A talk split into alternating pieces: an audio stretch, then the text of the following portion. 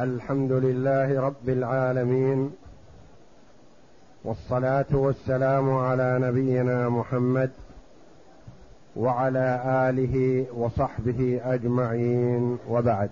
بسم الله. بسم الله الرحمن الرحيم. الحمد لله رب العالمين والصلاة والسلام على أشرف الأنبياء والمرسلين نبينا محمد وعلى آله وصحبه أجمعين.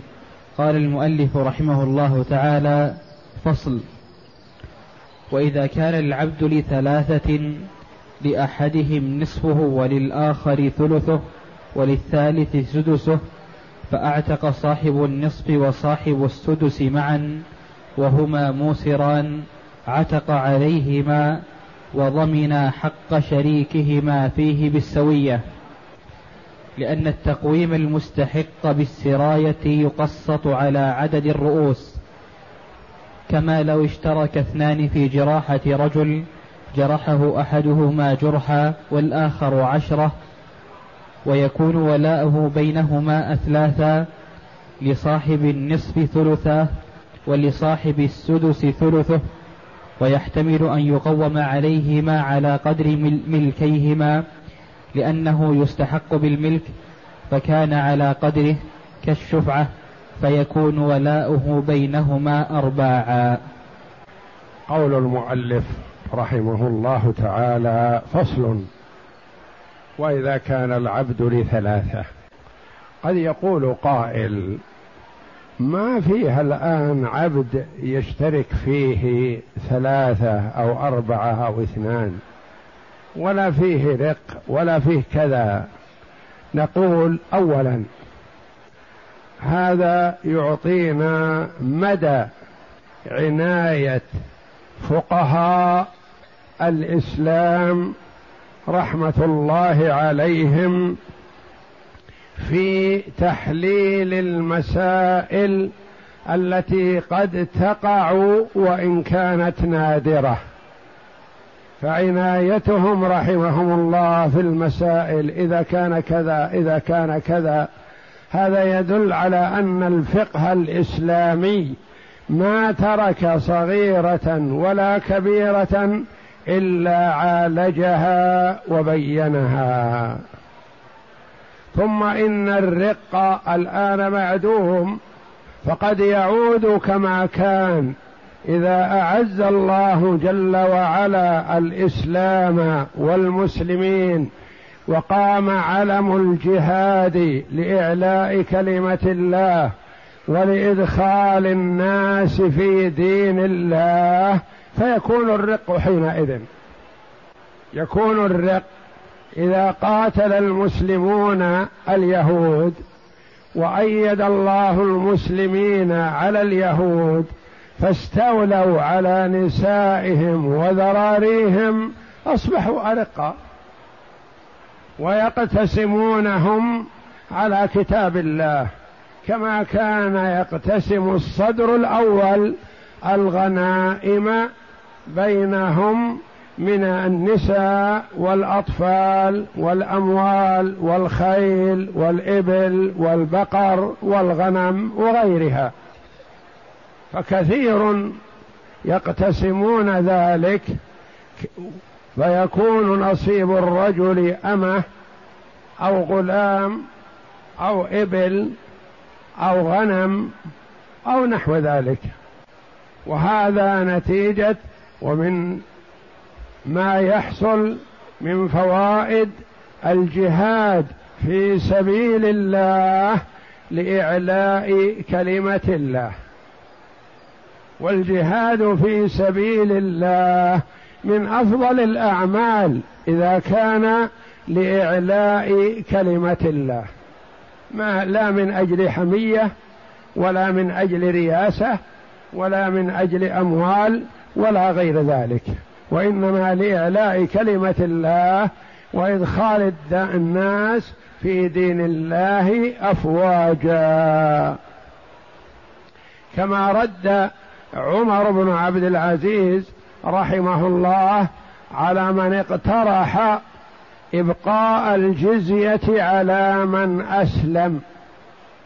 كانت الجزية تفرض على أهل الكتاب اليهود والنصارى لأجل الإذعان منهم ولأجل أن يتعلموا ويطلعوا على تعاليم الدين الإسلامي. فمن اقتنع بها واعتنق الإسلام سقطت عنه الجزية. هذا هو الأصل ما تؤخذ الجزية من مسلم. فبعد تغير الأحوال بعد زمن الخلفاء الراشدين أبقى بعض الولاة الجزية على الرجل الذي كان أصله يهودي أو نصراني حتى لو أسلم. فلما تولى عمر بن عبد العزيز رحمه الله في سنة مئة من الهجرة أمر بإسقاط الجزية عمن أسلم على الأصل الشرعي. فخلا بيت المال من الأموال لأن كانت أموال تجمع بحق وباطل. وتكثر الأموال في بيت المال. تؤخذ الجزية حتى من عدد من المسلمين. فاقترح أحد الولاة بإبقاء الجزية على من أسلم ممن كانت مفروضة عليه من قبل. من باب وجود الأموال في بيت المال لإنفاقها في مصالح المسلمين. وكتب هذا الاقتراح لعمر بن عبد العزيز رضي الله عنه. واطلع عليه عمر وأجابه قال من أمير المؤمنين فلان من أمير المؤمنين عمر بن عبد العزيز إلى فلان. قبح الله رأيك فإن الله بعث محمدا هاديا ولم يبعثه جابيا. بعث الله محمدا صلى الله عليه وسلم هاديا ليهدي الناس إلى الصراط المستقيم. فنرحب بمن أسلم ونسقط عنه الجزية. ولم يبعثه جابيا للأموال ورد عليه ردا شديدا لأن رأيه يخالف ويصادم الشرع. فإذا قام علم الجهاد وقاتل المسلمون الكفار واستولى المسلمون على أموالهم وذراريهم ونسائهم فإنهم يكونون أرقا. وليس ذلك على الله ببعيد. فيأتي في آخر الزمان كما جاء أنه يقاتل المسلمون اليهود حتى يقول الشجر والحجر تعال يا مسلم فإن ورائي يهودا فاقتله. يقول رحمه الله وإذا كان العبد لثلاثة لأحدهم نصفه وللآخر ثلثه وللثالث سدسه هذا كامل. نصف وثلث وسدس. يشتركون فيه. وعرفنا السراية في العتق. إذا أعتق الموسر نصيبه من الرقيق لزمه أن يقيم بقية الرقيق ويدفع قيمتها لصاحبه ويعتق عليه حتى ما يكون مبعض. فإذا تعذر فيكون مبعض وذلك سائق. وتقدم لنا وسيأتي ميراث المبعض يعني بعضه حر وبعضه رقيق. حصلت هذه مثلا ثلاثة يشتركون في رقيق. اشتروه أو ورثوه أو كذا أو كذا. آل إليهم. فأراد الأول الذي هو صاحب النصف وأراد الثالث الذي هو صاحب السدس اعتاق نصيبهما. فاعتقاه دفعة واحدة. إذا اعتقه أحدهم لزمه الآخر. لزمه أن يقوم للاثنين. لكن إذا اعتق الاثنان دفعة واحدة. بقي ماذا بقي؟ الثلث. رقيق للوسط. كيف؟ قال رحمه الله. فأعتق صاحب النصف وصاحب السدس معا وهما موسران يعني قادران على شراء الثلث. عتق عليهما قيل الرجل عتق بإعتاقكم لنصفه وسدسه يعتق كامل حتى الثلث الباقي. وضمنا حق شريكهما يضمن حق شريكهما بماذا؟ هذه النقطة. واحد له النصف واحد له السدس. أعتقوا معا. وبقي الثلث رقيق. نقول يلزمكم تقويم الثلث. تقويم الثلث يكون مناصفة بينهم أو كل على حسب ملكه. قولان القول الأول قال يقوم بينهما مناصفة فيقال أنت يا صاحب النصف تدفع قيمة سدس.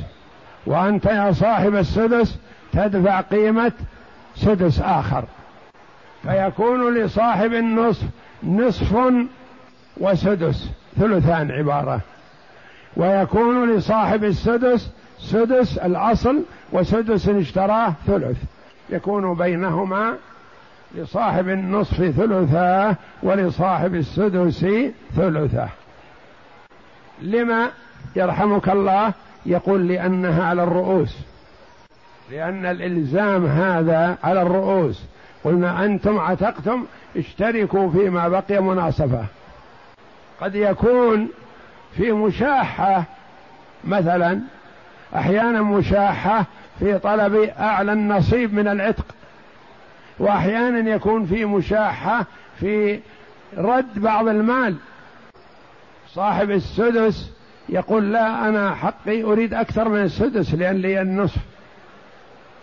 وأحيانا يكون صاحب السدس إذا أعطي نصف السدس يقول لا أنا أريد السدس لأني أريد أتمكن من العتق أكثر.